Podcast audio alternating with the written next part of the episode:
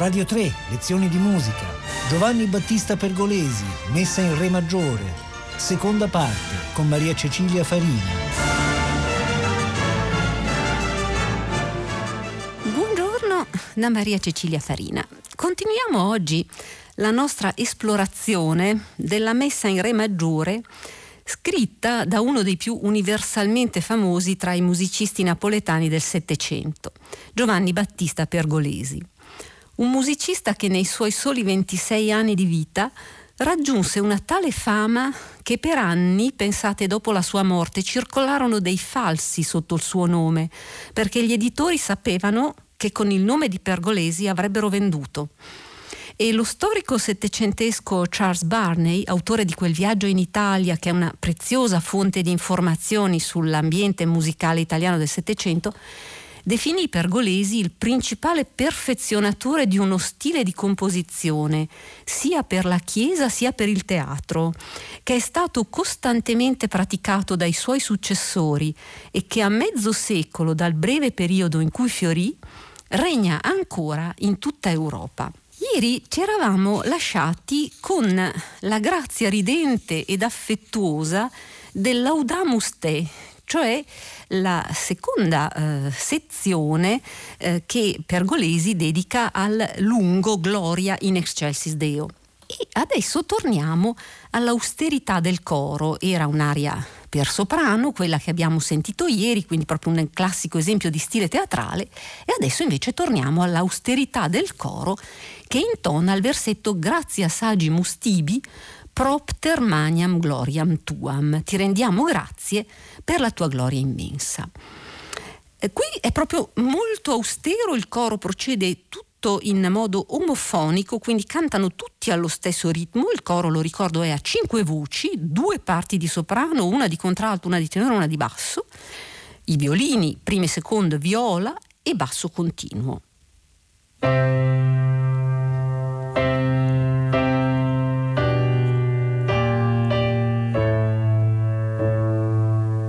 Poi grande pausa.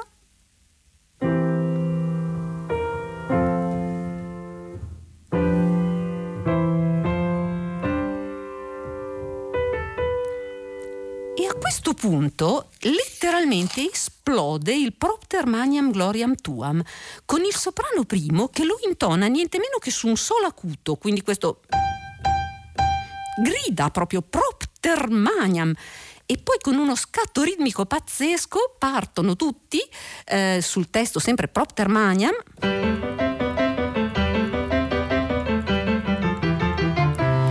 Quindi proprio la, la, gloria di Dio è qualcosa di estremamente ritmico ed esuberante per Pergolesi.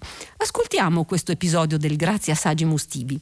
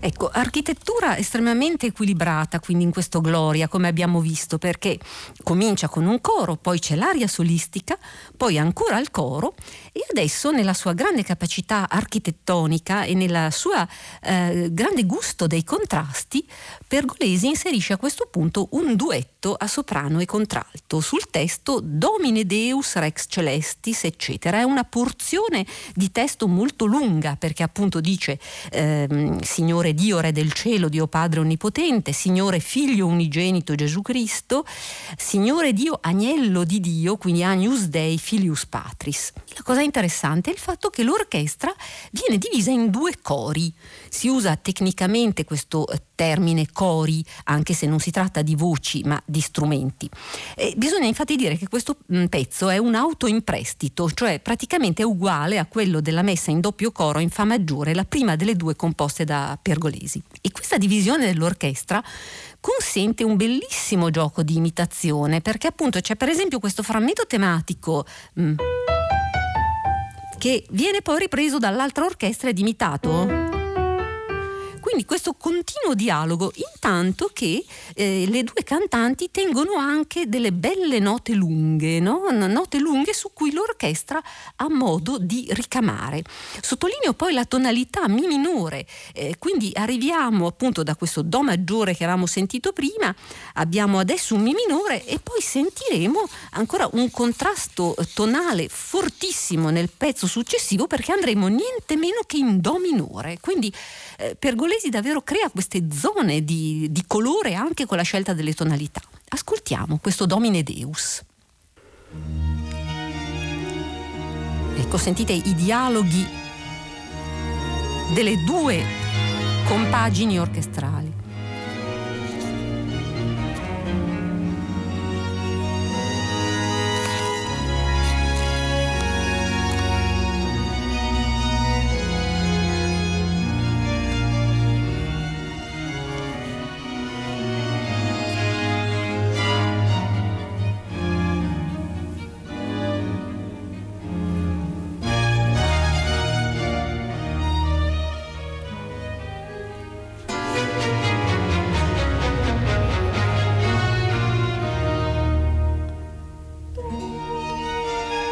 Contralto.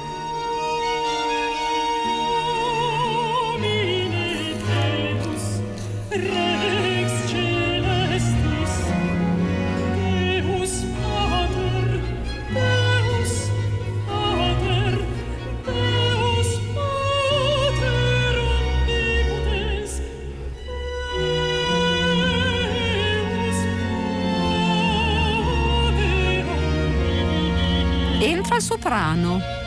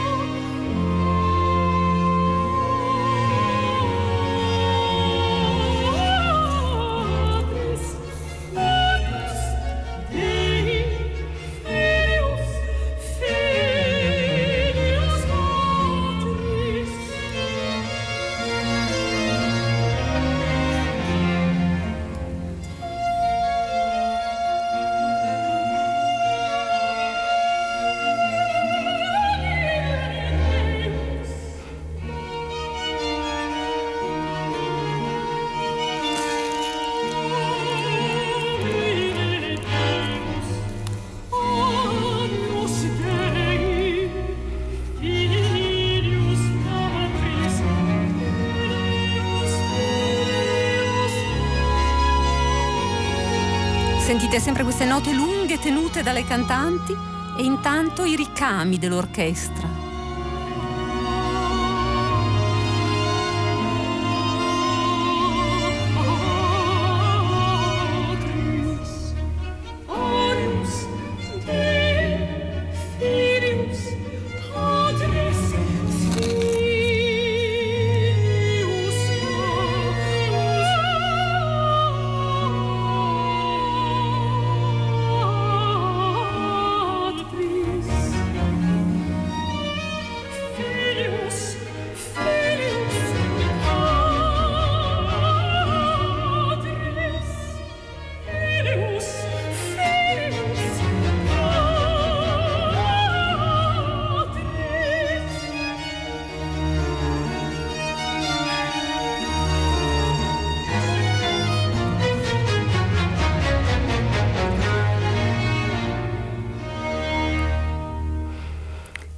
Atmosfera seriosa ma al tempo stesso patetica, un po' accorata in questo duetto e rimane anche nel pezzo successivo. Il pezzo successivo che è costruito da un punto di vista formale come un ABA perché accorpa sostanzialmente in un'unica grande struttura tripartita tre invocazioni del Gloria, il qui tollis peccata mundi miserere nobis, quello che viene tradotto tu che togli i peccati del mondo nella versione ufficiale della Chiesa, che in realtà letteralmente in latino vorrebbe dire tu che ti assumi i peccati del mondo. La seconda invocazione, qui tollis peccata mundi suscipe deprecationem nostram, cioè accogli la nostra supplica, suscipe deprecationem, e questo è un quintetto, i cinque solisti con l'orchestra d'archi senza organo. E poi si ritorna alla A, con qui sedes ad dexteram patris miserere nobis. Viene ripetuta la stessa musica di A, però cambiano soltanto le parole. Anziché qui tollis abbiamo qui sedes ad dexteram patris. E la scelta delle tonalità è assolutamente emblematica di drammaticità e di patetismo. Abbiamo un Do minore per la prima parte e addirittura un Fa minore per la seconda parte, cioè il quintetto.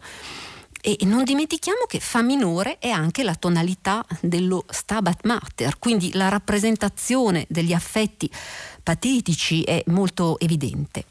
Il tema della sezione in Do minore, che poi viene ripetuto uguale alla fine, è veramente drammatico. Abbiamo questo.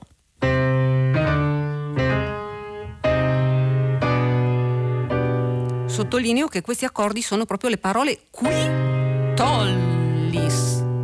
Grande pausa. Peccata. Grande pausa. ancora?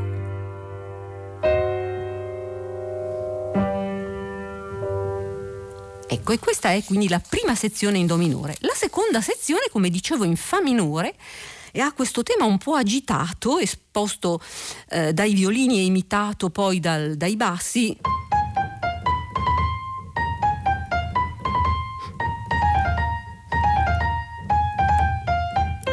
Sottolineo tra l'altro che Fa minore una tonalità anche molto scomoda per i violinisti, ma eh, Pergolesi la sceglie proprio per dare questo senso di patetismo. Ascoltiamo questa sezione.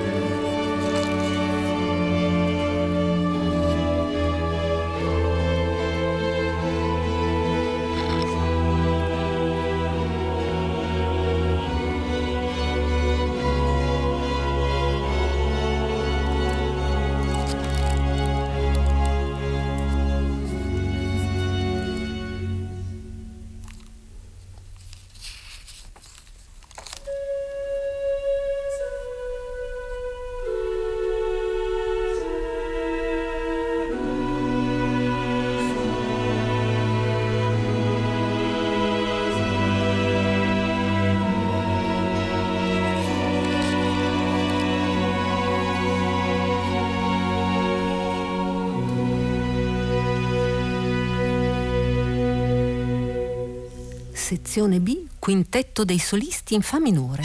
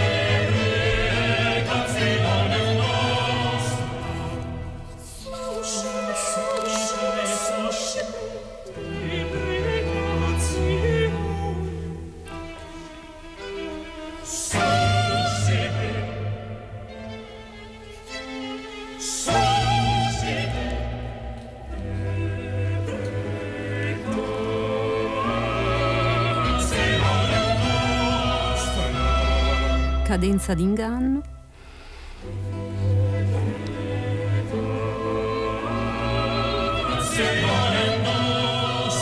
Ultima ripresa del tema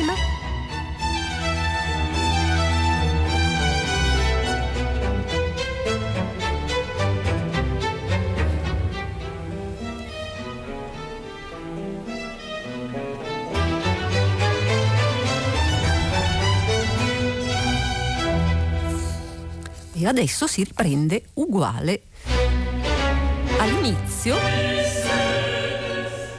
però col testo qui sedes.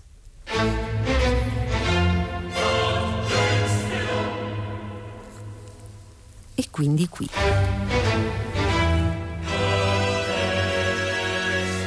Lo, lo sfumiamo e il pezzo riprende, conclude come la sezione A. Prima di concludere mm, lo splendido edificio di questa messa con un grande fugato, Pergolesi adesso vuole farci ancora immergere per qualche minuto nel teatro con un'aria solistica, dicevo che sono due le arie solistiche eh, affidate al soprano e in questo caso abbiamo il Quoniam tu solus sanctus, eh, tu, solus alti, tu solus dominus, tu solus altissimus, Gesù Cristo, perché tu solo il santo, tu solo il Signore, tu solo l'altissimo Gesù Cristo. E questa è proprio un'aria estremamente graziosa, in stile galante, eh, dove proprio mm, si respira un clima da, da, serva padrona, ecco, se non fosse che comunque si tratta sempre di una struttura di aria da chiesa, quindi un'aria con un unico tema. Eh, che viene eh, ripetuto più volte come un ritornello. Il tema è questo,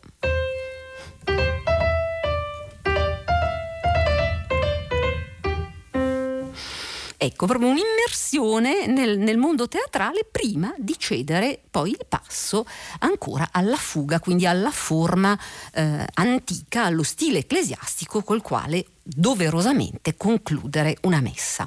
Ascoltiamo anche questo Quoniam tu solus santus.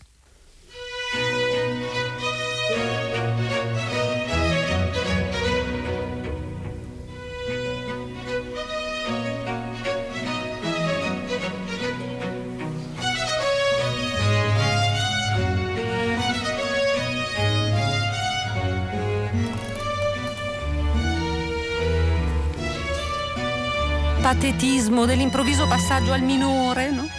E poi, chiaroscuro, si torna al maggiore.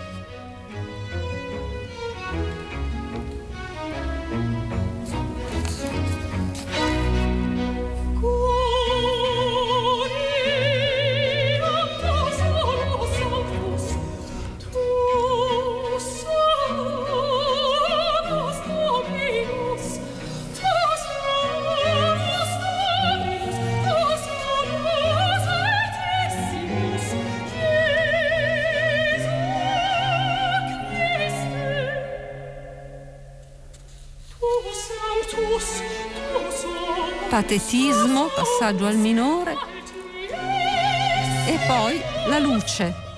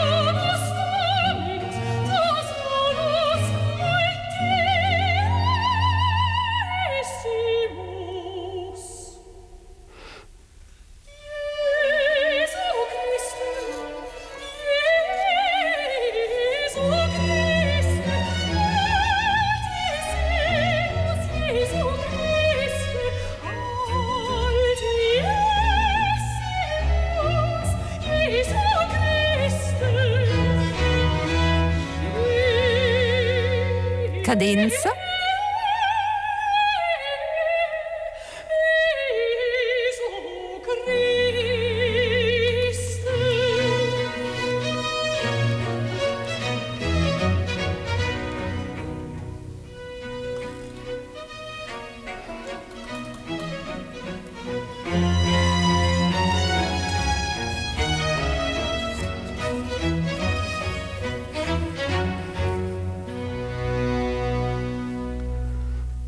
delizioso questo Quoniam tu solus, che è proprio il momento teatrale prima di concludere la messa con un fugato in tempo alla breve e quindi prima di tornare alla presenza dello stile antico.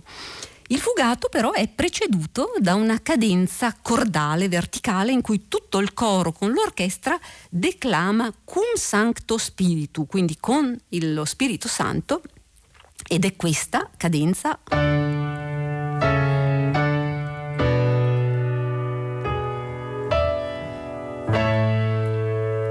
dopo questa declamazione così omofonica parte la fuga vera e propria. Il soggetto è questo.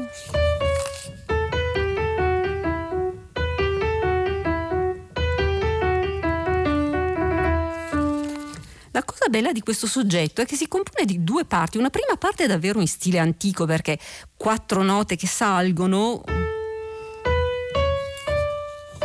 questo equivale a cum sancto spiritu, e poi invece una sorta di scampanio. Eh, che risponde alle parole in gloria dei patris, quindi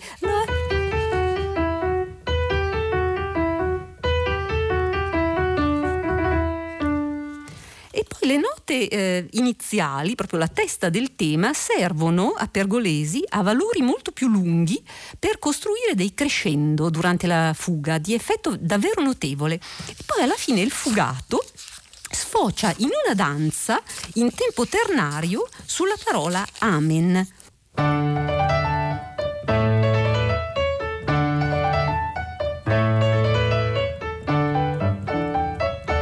eccetera.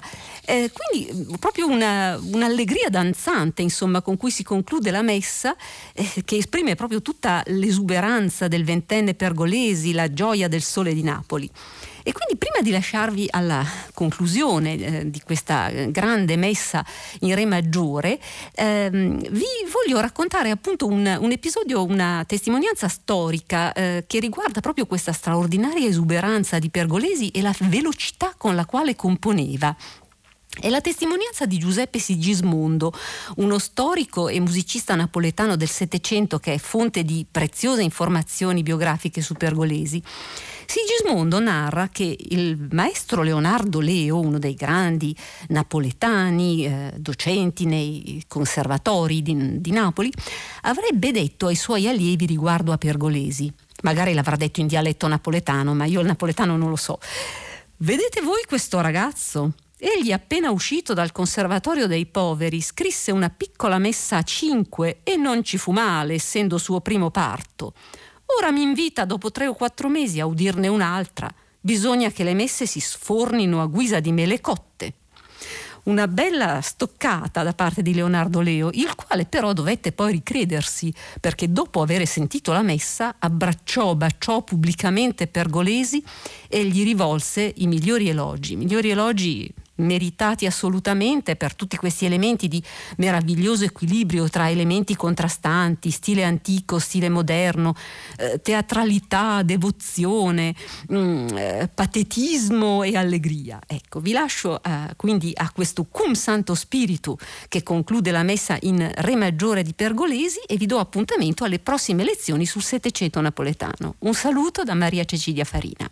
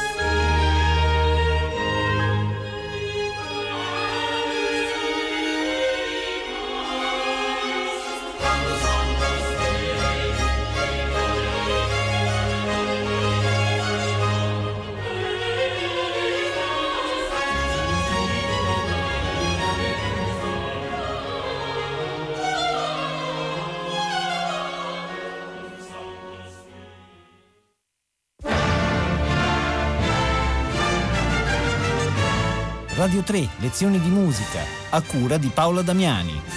Potete ascoltare tutte le lezioni di musica dal sito di Radio 3 e scaricarle con l'app RaiPlay Radio.